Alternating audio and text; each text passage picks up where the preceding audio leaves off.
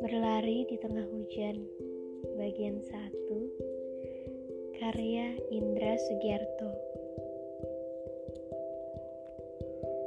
Aku selalu berusaha menata bajuku dengan rapi Lalu memasukkannya ke lemari bajuku dengan sabar.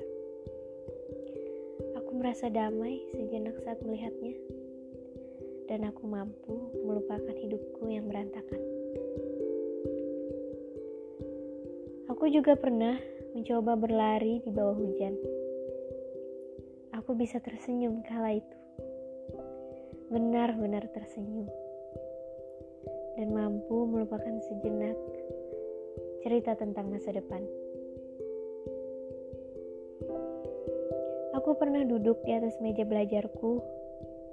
Benar, kamu tidak salah mendengarnya.